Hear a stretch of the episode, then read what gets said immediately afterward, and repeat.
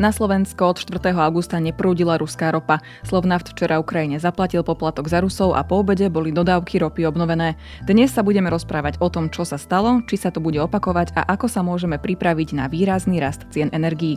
Je štvrtok 11. augusta, meniny má Zuzana a bude jasno až polooblačno. Na severe sa môžu vyskytnúť búrky a bude tam 19 stupňov. Na juhu sa teploty dostanú na 30. Počúvate Dobré ráno, denný podcast denníka Sme. Ja som Ľubica Melcerová. Na úvod je pripravený krátky prehľad správ. Šéf SAS Richard Sulík označil obvinenia, že obvoláva poslancov, aby ich prehovoril na odvolanie Igora Matoviča a tiež, že presvieča premiéra Hegera na predčasné voľby za klamstvá. Tvrdí, že chce, aby koalícia dovládla. Aktuálne vidí ako najpravdepodobnejší scenár demisiu ministrov z SAS. Slovenská lekárska komora upozornila, že na zlepšenie stavu zdravotníctva nebude stačiť zvýšenie platov. Musia prísť aj výrazné zmeny v systéme vzdelávania, stabilizovanie siete ambulancií či riešenie obnovy nemocníc, a to nie len dvoch štátnych. Ruské ostreľovanie síce záporožskú jadrovú elektráreň poškodilo, no úroveň radiácie je podľa Medzinárodnej agentúry pre atómovú energiu v norme. Rusi v uplynulých dňoch zautočili na elektráreň hneď niekoľkokrát. Vakcínu proti covidu od spoločnosti Pfizer-BioNTech, ktorá je rozšírená aj na nové subvarianty, plánuje Európska lieková agentúra schváliť. Malo by sa tak stať už na jeseň. Požiar v ropnom termináli na Kube sa hasičom podarilo dostať pod kontrolu. Potom, ako v piatok do zásobníkov udrel blesk, zhoreli 4 z 10. Predstavitelia krajiny označili požiar za najväčší v histórii krajiny. Ďalšie aktuálne správy nájdete na webe Sme alebo v aplikácii Denníka Sme.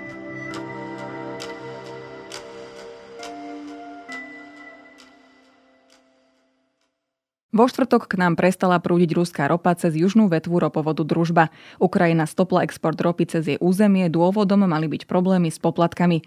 Slovnaft zaplatil tranzitný poplatok za Rusov, čo už potvrdila aj ukrajinská strana a minister hospodárstva Richard Sulik slúbil, že do pár hodín sa dodávky ropy obnovia.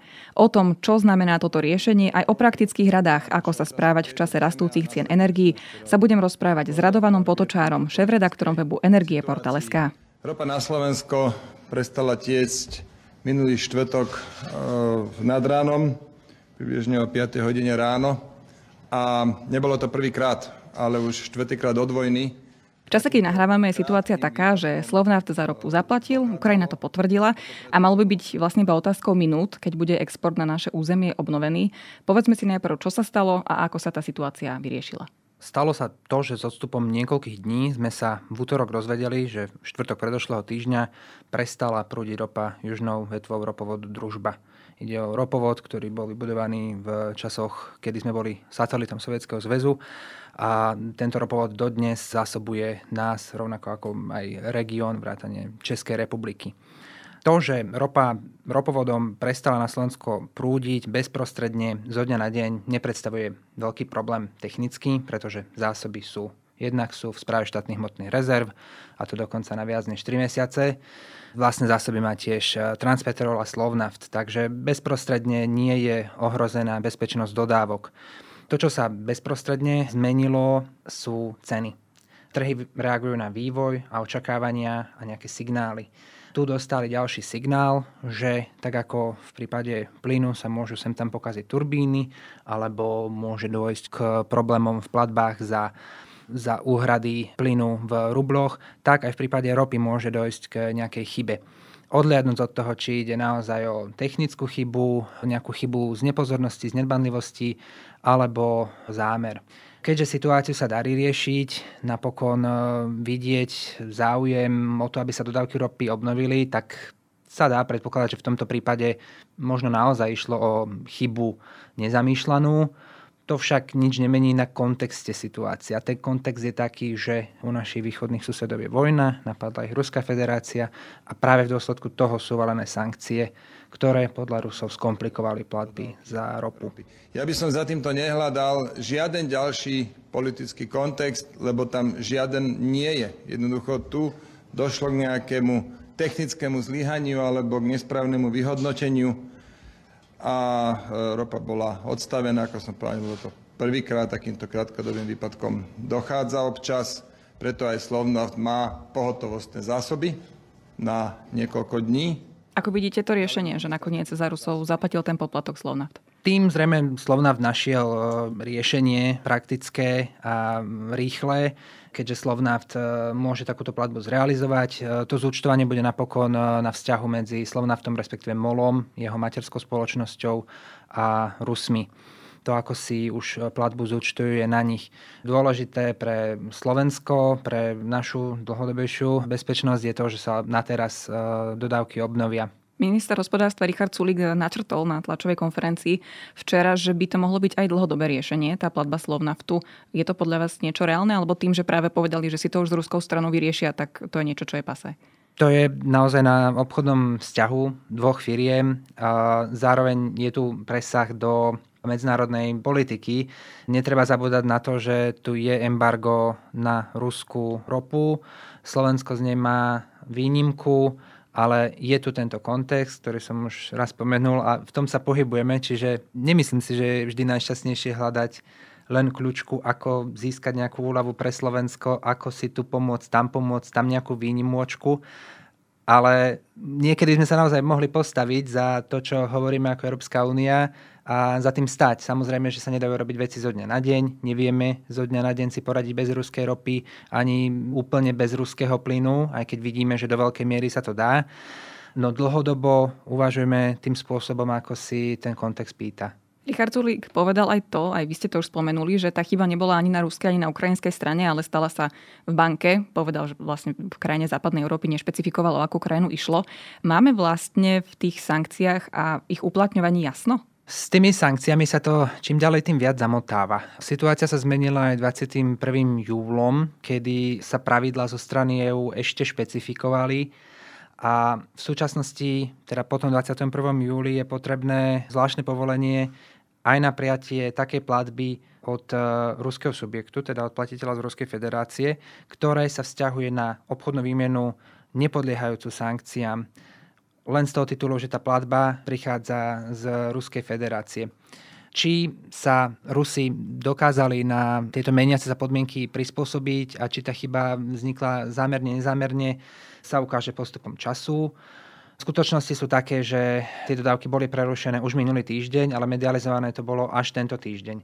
A zároveň eh, pomerne rýchlo po tom, čo to bolo medializované, sa vlastne začala už eh, dávať dokopy dohoda o riešení to z môjho pohľadu napovedá, že tento raz k tej chybe došlo zrejme technicky a nezamýšľane. Toto bola už štvrtá krátkodobá odstavka ropy. Môžeme čakať, že sa niečo takéto stane, či už teda zamýšľanie, nezamýšľanie. Môžeme za tým každý vidieť niečo svoje stane opäť, že sa to bude opakovať? Áno, tých prípadov aj pri rope a taktiež v prípade zemného plynu bolo viacero. Vidíme, že sme tu mali v minulosti aj plynovú krízu v 2009 roku, vývoj udalostí po roku 2014. Rusko nebude dlhodobo spolahlivý a dobrý obchodný partner, na ktorého nie je dobre byť 100% odkázaný. Rovnako ideálny obchodný partner nebudú ani krajiny Perského zálivu, ktoré nám asi hodnotami nebudú najbližšie. A všetci v Európe asi z norského plynu nevyžijeme. Takže určite v tom obchode musíme robiť aj nejaké kompromisy. A pri nastavovaní toho, čo je ako kompromis únosné a realistické, vznikne akýsi mix, kde diverzifikujeme dodávky z rôznych zdrojov a vo výsledku nebudeme, tak povediac, e, závislí len na jednom zdroji, a odkázaní len na ten jeden zdroj, už potom my sami nemohúci nejaké akcie. Ľudí najviac e, v súvislosti s týmto zaujímajú ceny benzínu. Už včera, keď vyšla tá informácia, že vlastne prúd je stopnutý z Ruska, tak išli tie ceny trochu hore. Dnes, keď opäť bola teda zase informácia, že už sa to napráva, tak išli dole. Čo môžeme čakať v najbližších dňoch? Teda keď v tejto chvíli ešte to teda nie je spustené, minimálne o tom nevieme, ale teda povedzme, že to bude, že v tejto chvíli, keď nás posluchači počúvajú, už to tak je. Takže čo môžeme čakať na čerpacích staniciach? So 100% istotou môžeme aj dnes, aj zajtra očakávať na čerpacích staniciach a na trhoch neistotu. To je základný definičný znak, ktorý aj podobné udalosti podporujú. Je v záujme Ruska, aby tá neistota existovala, aby ceny boli vyššie a aby trhy počítali s touto neistotou, aby táto neistota bola obsiahnutá v cenách. Po prvých 100 dňoch vojny fínsky think tank eh, KREA spracoval štúdiu, kde sa snažil dať dokopy ruské príjmy z predaja fosílnych palív. uhlia, ropy, plynu, vrátane exportov LNG za prvých 100 dní vojny, teda od 24. februára do začiatku júna. Odhliadnúť od toho, že by sa dalo diskutovať o jednotlivých číslach a o jednotlivostiach, záverom bolo, že ruské príjmy z exportu týchto komodít za prvých 100 dní vojny stúpli.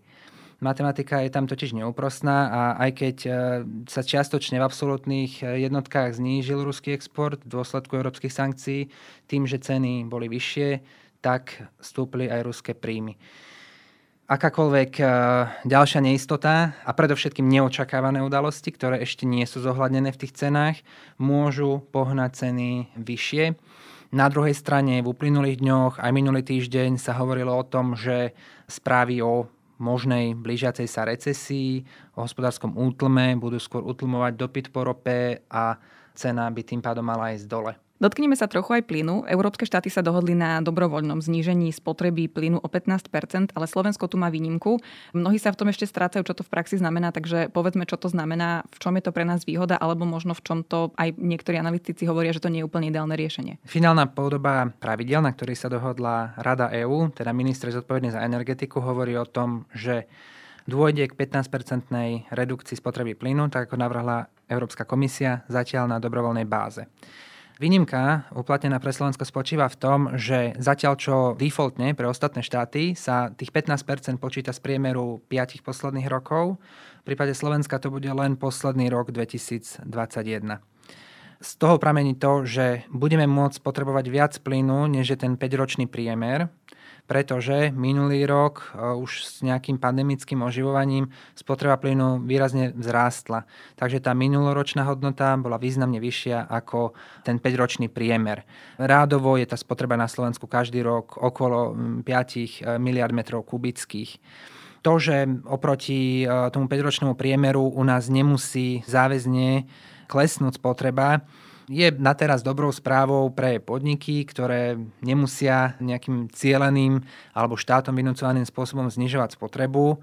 Zároveň to nič nemení na tom, že situácia v EU ako také je komplikovaná. Síce my o tých 15% spotrebu znižiť nemusíme, iné krajiny to budú musieť robiť. Keď sa pozrieme na vyhliadky a teda na blížiacu sa zimnú sezónu, vykurovaciu sezónu, tak e, rozhodne problémy ešte vždy môžu prísť.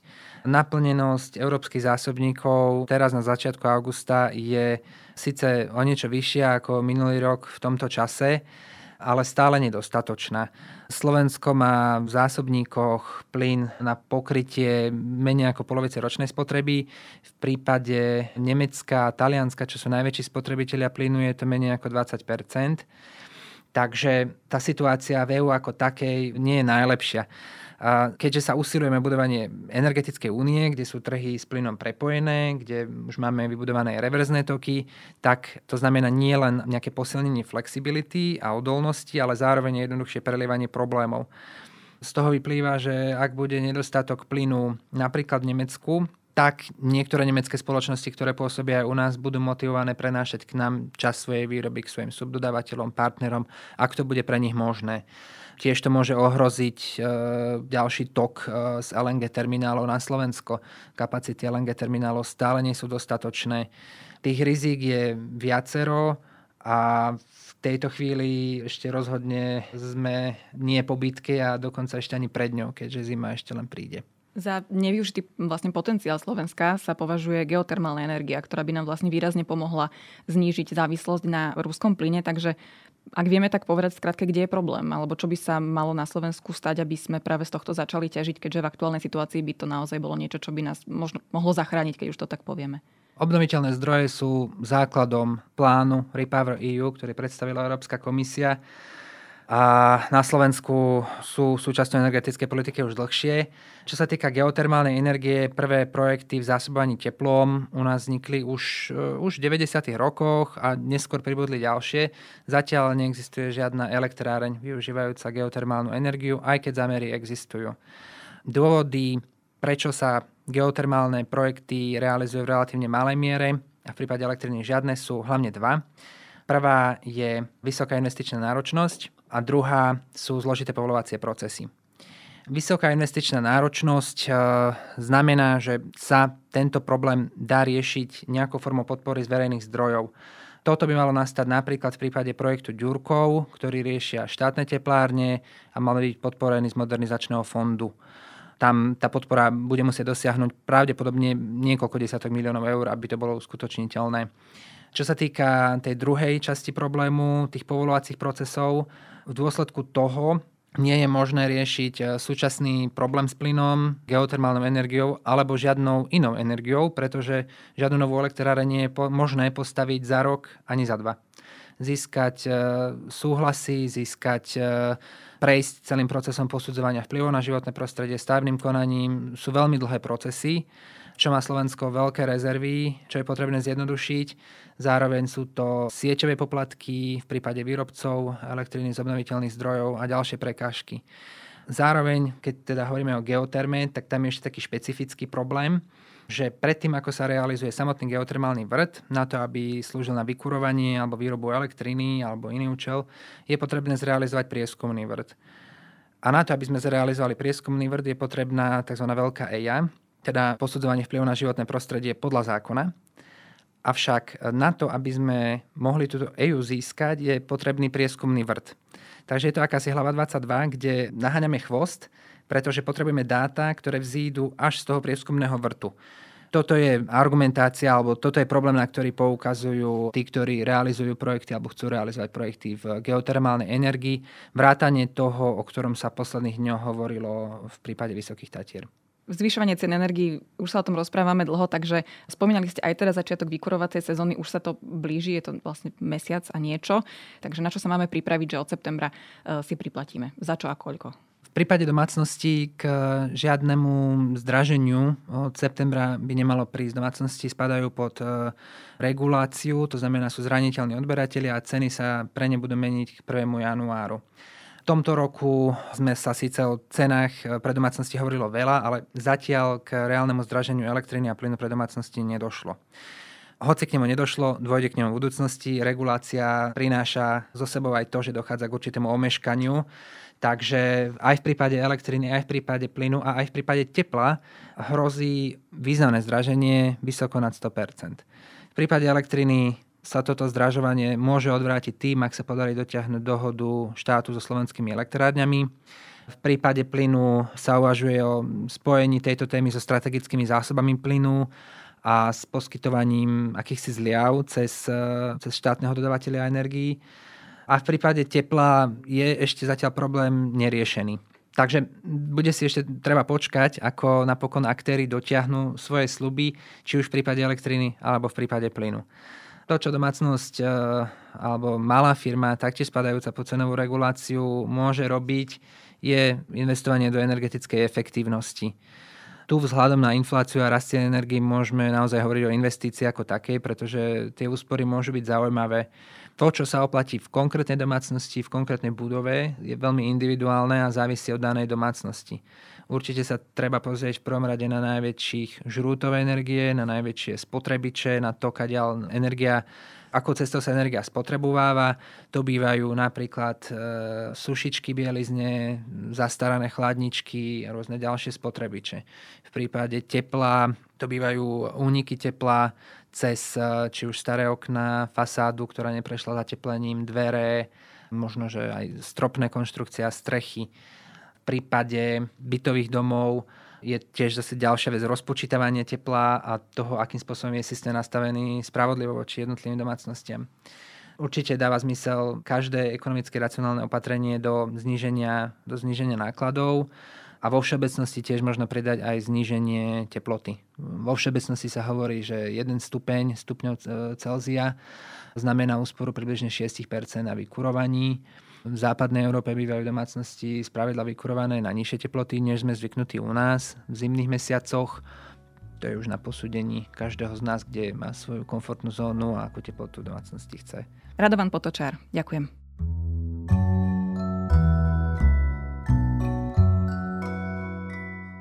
Či už ste vegáni, alebo ste sa pre rôzne alergie museli vzdať obľúbených tradičných zákuskov a aj vám tak trochu chýbajú, odporúčam vám novú kuchárku foodblogerky Nikolety Kováčovej, ktorú poznáte pod prezývkou Surová cerka. Slovegan 3 práve dorazil do knihkupectiev. Tento raz je kniha výlučne sladká a ponúka vyše 70 receptov na koláče nášho detstva, od veterníka cez čokoládovú roládu až po vianočné pečenie. Na dnes je to všetko. Počúvali ste Dobré ráno, denný podcast denníka Sme. Ja som Ľubica Melcerová a prajem vám príjemný deň.